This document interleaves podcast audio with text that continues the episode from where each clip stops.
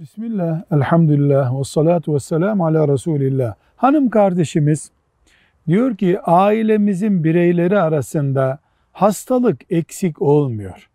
Biri iyileşiyor, öbürü hasta oluyor ve benzeri devam ediyor. Acaba bu bizim günahkar olduğumuzdan, cehennemlik bir kul olduğumuzdan, ailemizin besmelesizliğinden gibi bir özetlenebilecek bir sebebe mi dayanıyor diye soruyor.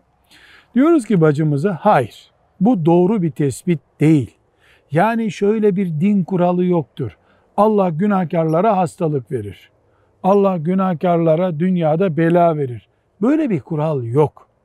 Bilakis Allahu Teala'nın sevdiği kullarına da hastalık verdiği, o hastalıklar sebebiyle günahlarının temizlenmesini ihsan ettiği, lütfettiğine dair de bir kural var. Dolayısıyla biz hasta olmamak için her türlü tedbiri alırız. Hasta olursak tedavi için Allah'ın verdiği bütün imkanları kullanır, tembellik etmeyiz.